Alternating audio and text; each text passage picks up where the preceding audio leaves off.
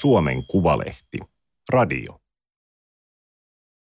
Ylänappi auki.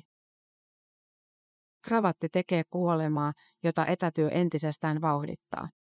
Kukapa jaksaisi väsätä solmua kaulaansa, kun osallistuu palaverin keittiön pöydän äärestä.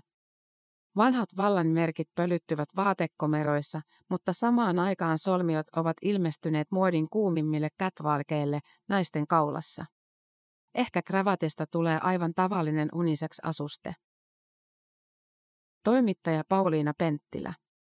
Teksti on julkaistu Suomen Kuvalehden numerossa 9 kautta 2021. Ääniversion lukijana toimii Aimaterin koneääni Ilona. Jaan Erola omistaa yli tuhat kravattia. Tarkkaa määrää hän ei tiedä, hän tilaa niitä verkkokauppa IPstä laatikoittain.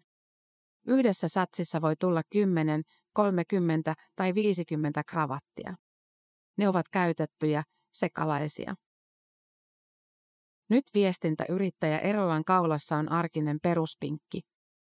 Hän päivittää sen myös Facebook-sivulleen, jonka profiilikuvissa ei ole hänen naamaansa vaan kravatteja.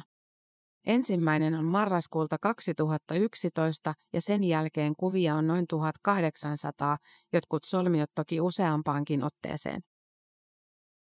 Ruutuja, raitoja, kukkia, palloja, oranssia, vihreää, sateenkaarta, lentokoneita, viinimarjoja, pingviinejä, kenguruita, lippuja, puhelimia, metrokartta, nallepuh. Kaikkea asiallisesta retroon ja huumorikravatteihin. 2000-luvulla yhä useampi mies on luopunut kravatista. Työpaikoilla, seminaareissa ja televisiossa ollaan ylänappi auki. Korona on vauhdittanut kehitystä. Videopalaverissa etätyöläisen taustalla on kotoisa tapetti, viherkasvi ja kirjahylly. Solmio ei tunnu sopivan ympäristöön. Jan Erola alkoi käyttää kravattia 1980-luvulla. Hän oli yläkoululainen Helsingin Lauttasaaressa, kantoi koulukirjojaan kavalet salkussa. Oli nousukausi, jupit ja osakesijoittaminen olivat kuuminta poppia. Kravatti oli silti vähän vitsi. Lopullinen hurahdus tapahtui vasta vuosituhannen vaihteessa. Erola oli Lontoossa, Portobello Roadin kirpputorikojulla. Myynnissä oli leveitä retrokravatteja, hinta punnan kappale. Ostin 50. Sen jälkeen se lähti ihan lapasesta. Erolan kravatit, taskuliinat ja yhteensopivan väriset sukat ovat näkyneet muun muassa Ylen aamussa, jonka jälkiviisaisiin Erolaan kuulunut kaksi vuosikymmentä. Muutama vuosi sitten Erola perusti oman viestintään ja vientiin keskittyvän yrityksen. Kesti ehkä puolitoista sekuntia keksiä sille nimi. Kravat Oy. Pukeutuminen on osa bisneskulttuuria. Se kuuluu asioihin, joissa koetamme firmoja auttaa, Erola sanoo. Vaikka Suomessa oltaisiin ilman solmiota, Erolan mukaan kansainvälisissä ympyröissä on viisainta ottaa varman päälle. Hyvin istuva puku, siistit kengät ja kravatti kaulaan. Se kertoo, että arvostaa ihmisiä, joita kohtaa. Kravattien kanssakin on oltava tarkkana. Vaikka erolla pitää värikkäistä, räväkistä ja rumista kravateista ja niillä pelleilemisestä, bisneksiä hän ei niillä vaaranna. Kun on formaali tilaisuus, flamingot ja retroläpyskät jäävät kaappiin. Kravatista on tullut Erolalle myös keino erottua massasta. Se suunta, minne lammaslauma menee, ei välttämättä ole se oikea. Jan Erolan mukaan kravatitonta laumaa on Suomessa johtanut Mikael Jungner. Mikael Jungner on kertonut, ettei ole käyttänyt kravattia sitten vuoden 2002. Tuolloin hän aloitti työt Microsoftilla.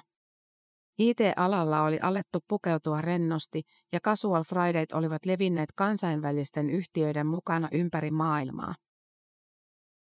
Jungnerille kravatti on edustanut vanhanaikaista yrityskulttuuria. Mitä enemmän miehillä kravatteja, sitä enemmän byrokratiaa ja huonoa johtamista, hän sanoi Iltasanomissa maaliskuussa 2012. Kansanedustaja Jungneria haastateltiin tuolloin siksi, että hän oli osallistunut tasavallan presidentin virkaanastujaisiin ilman kravattia. Kutsussa oli ilmoitettu pukukoodiksi tumma puku, mikä etiketin mukaan vaatii myös solmiota tai solmuketta. Tapauksen jälkeen Jungnerille virtasi solmioita postissa. Miesten pukeutuminen on sitä muodollisempaa, mitä korkeammalle vallan hierarkiassa noustaan ja mitä formaalimpi tilaisuus on kyseessä. EU-johtajat eivät poseeraa ilman solmioita ja pankkiirit tulevat tapaamisiin kravatit kaulassa. Suomessa tärkeät valtiolliset tilaisuudet vaativat kravattia. Sääntöjen rikkoja voi muiden näkökulmasta horjuttaa kaikkien asemaa. Kravatti on yhä korkean statuksen ja vallan merkki. Mikael Jungner on nykyisin viestintätoimisto Kreap Helsingin toimitusjohtaja. Kravatiton linja on pitänyt. Maaliskuussa 2020 hän twiittasi. Kevennys. Kravatti on paitsi turhake, myös varsinainen viruslinko. Minne ne virukset pärskeiden myötä laskeutuu? No kravatille. Junner kehotti jättämään kravatin hyllyyn. Junner ei suinkaan ole ollut ensimmäinen kravatittomaksi julistautunut. SKDLn Esko Juhani Tennilä kulki eduskunnassa jo 1970-luvulla ilman kravattia. Se oli poliittinen teko. Vasemmistolainen Tennilä edusti työmiehiä ja Lappia, siihen kuvaan ei solmio sopinut. Tennilä ei kravattia käyttänyt kuin itsenäisyyspäivänä ja lokakuun vallankumouksen vuosipäivänä, kunnes sitten käyttikin. 1995 hän poseerasi Imagessa Armanin kravatti kaulassa. Toinen kravattia hylkinyt oli tuon ajan populisti, SMPn Pekka Vennamo, joka kyllä välillä kiepautti kaulaansa silkkihuivin.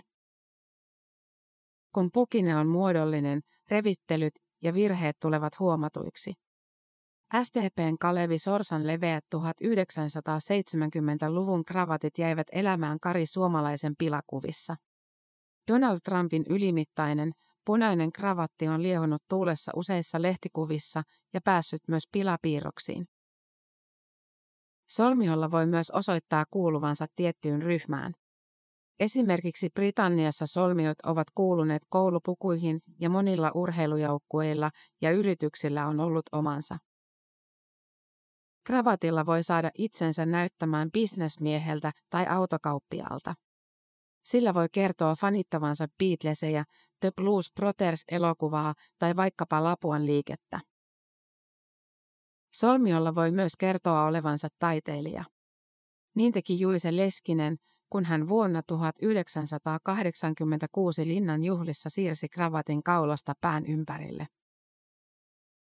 Kravatin esiaste oli nimenomaan ryhmän tunnus. Kroatialaiset palkkasotilaat kietoivat 1600-luvulla 30-vuotisen sodan aikana kaulaansa punaisen nauhan, josta heidät tunnisti ja josta he tunnistivat toisensa. Ranskan hovissa ihastuttiin asusteeseen.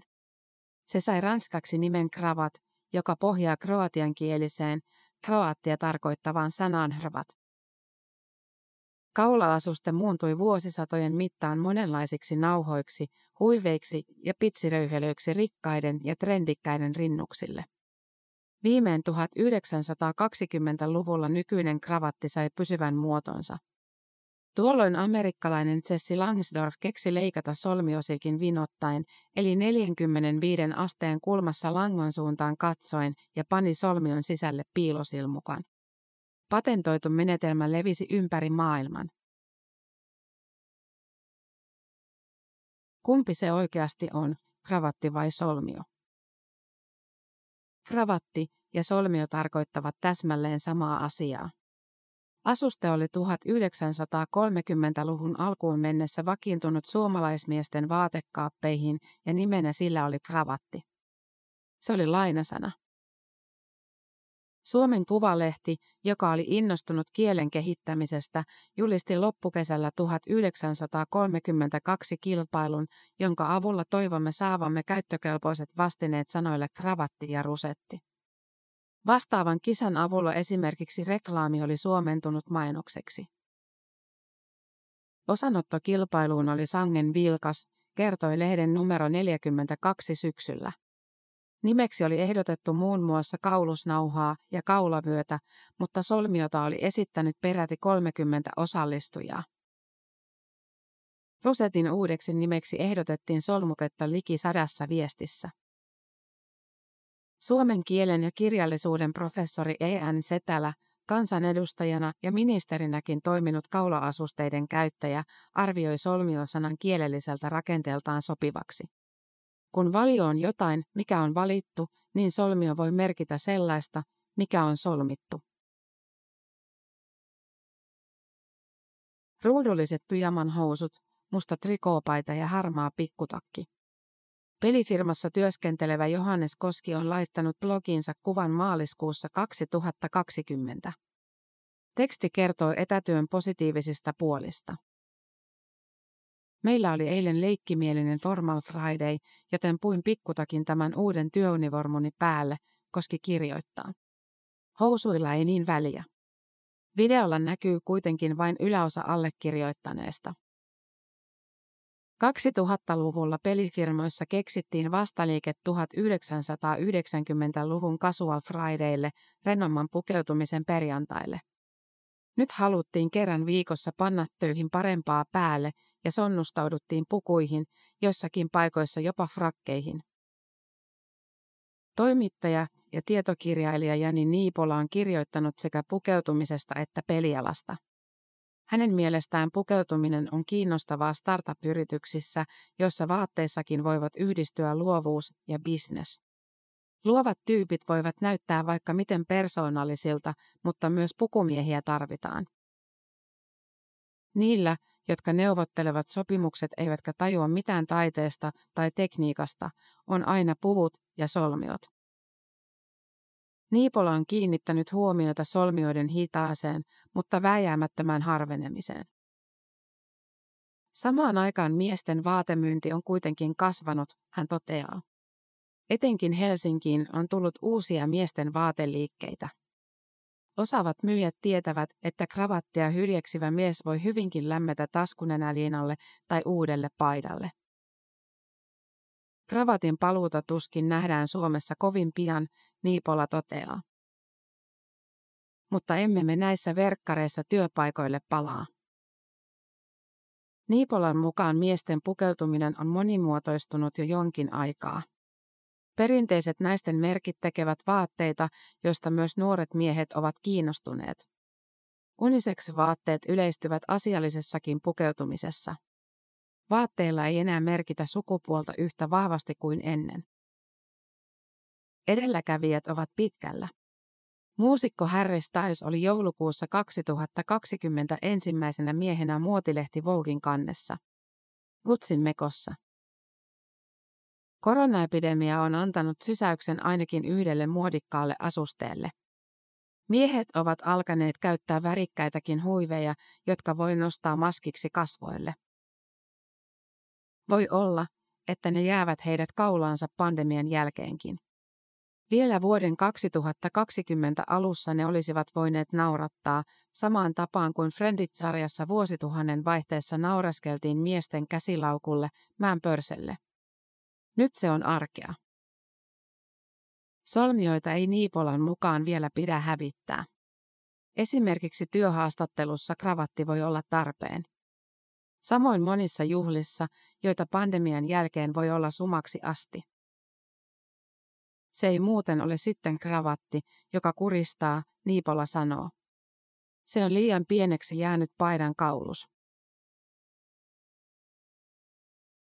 Entä nainen ja kravatti? Mageeta, suorastaan seksikästä. Viehättävää, Jan Erola sanoo. Hetken kuluttua hän palaa miettimään asiaa. Kravatti naisen kaulassa voi tosiaan ohjata pohtimaan asusteen kantajan seksuaalisuutta. Ehkä se pidättelee daameja tarpeettomastikin. Kansatieteen dosentti Arja Turunen on tutkinut pukeutumisen historiaa. Esimerkiksi naisten housujen käyttöön liittyi vielä 1960-luvulla pelkoja homoseksuaalisuuden yleistymisestä sekä naisen ja äidin roolien hylkäämisestä.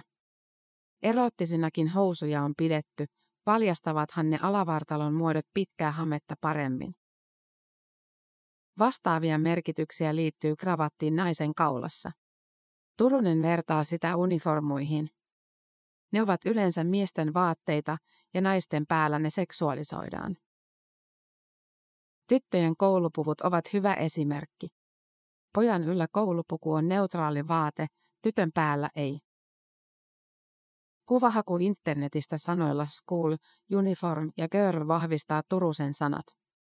Kun viimeiseksi sanaksi vaihtaa boy, saa kuvia tavallisista lapsista oikeassa koulupuvuissa.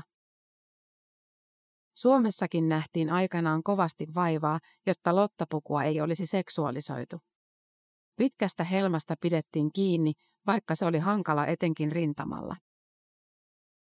Turusen mukaan naisten emansipaation aaltoihin on aina liittynyt pukeutuminen miehisiin vaatteisiin. Jo 1800-luvulla tuli koulutettujen naisten pukeutumistyyli, johon kuuluivat miesten paitoja muistuttavat puserot ja puvuntakin tapaiset jakut. Sitten on ollut naisia, joiden kaulassa solmiot ja solmukkeet ovat olleet kotonaan, kuten näyttelijä Marlene Dietrich tai liki sata vuotta myöhemmin Madonna. Nostuaan Britannian ensimmäiseksi naispääministeriksi 1979 Margaret Thatcher alkoi solmia kaulansa huivin, joka on saanut lempinimen Pussy Bow, Mirri. Nyt MeToo-kampanjan jälkeen naisten kravatit ovat tulleet taas. Ne olivat vuonna 2021 catwalkien kuumista ilmiöistä. Annika Damström juontaa toisinaan Ylen A-studiota solmio kaulassa. Hän ei muista, että siitä olisi tullut navan alle menevää palautetta, vaikka muuten sellaista joskus tulee. Damström on käyttänyt kravattia suunnilleen yhtä kauan kuin Jaan Erolakin 1980-luvulta lähtien. Damström osti ensimmäisen solmionsa teini-iässä ollessaan Britanniassa kielikurssilla. Hän on aina ollut innostunut muodista ja piti jo nuorena koko Hanelin luomasta tyylistä, joka otti vaikutteita miesten pukeutumisesta. Kravatin käyttöä kokeilleet naiset ovat toisinaan kertoneet, että ovat solmio kaulassa saaneet tavallista enemmän kunnioitusta, miesten vaatteissa jopa parempaa palvelua ravintolassa.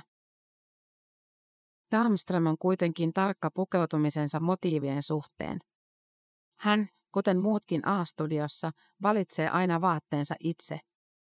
Eikä hän missään nimessä pue solmiota siksi, että uskoisi miehisen pukeutumisen tuovan hänelle valtaa tai uskottavuutta.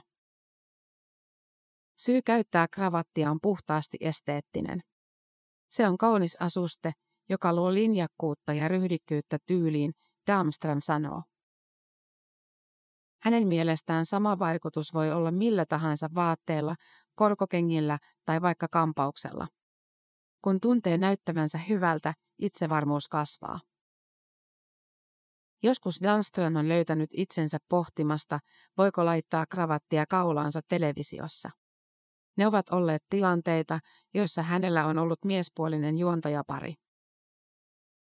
Olen huomannut miettiväni, voinko laittaa kravattia, jos miehellä on. Se on ärsyttävää. Miksi minun pitäisi päättää pukeutumisestani miehen pukeutumisen mukaan? Sellaisia tilanteita tulee nykyään onneksi harvoin.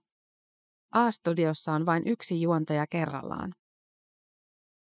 Eivätkä miesjuontajat enää käytä solmioita. Heillä on ylänappi auki. Tämä oli Suomen Kuvalehden juttu, ylänappi auki. Ääniversion lukijana toimi Aimaterin koneääni Ilona.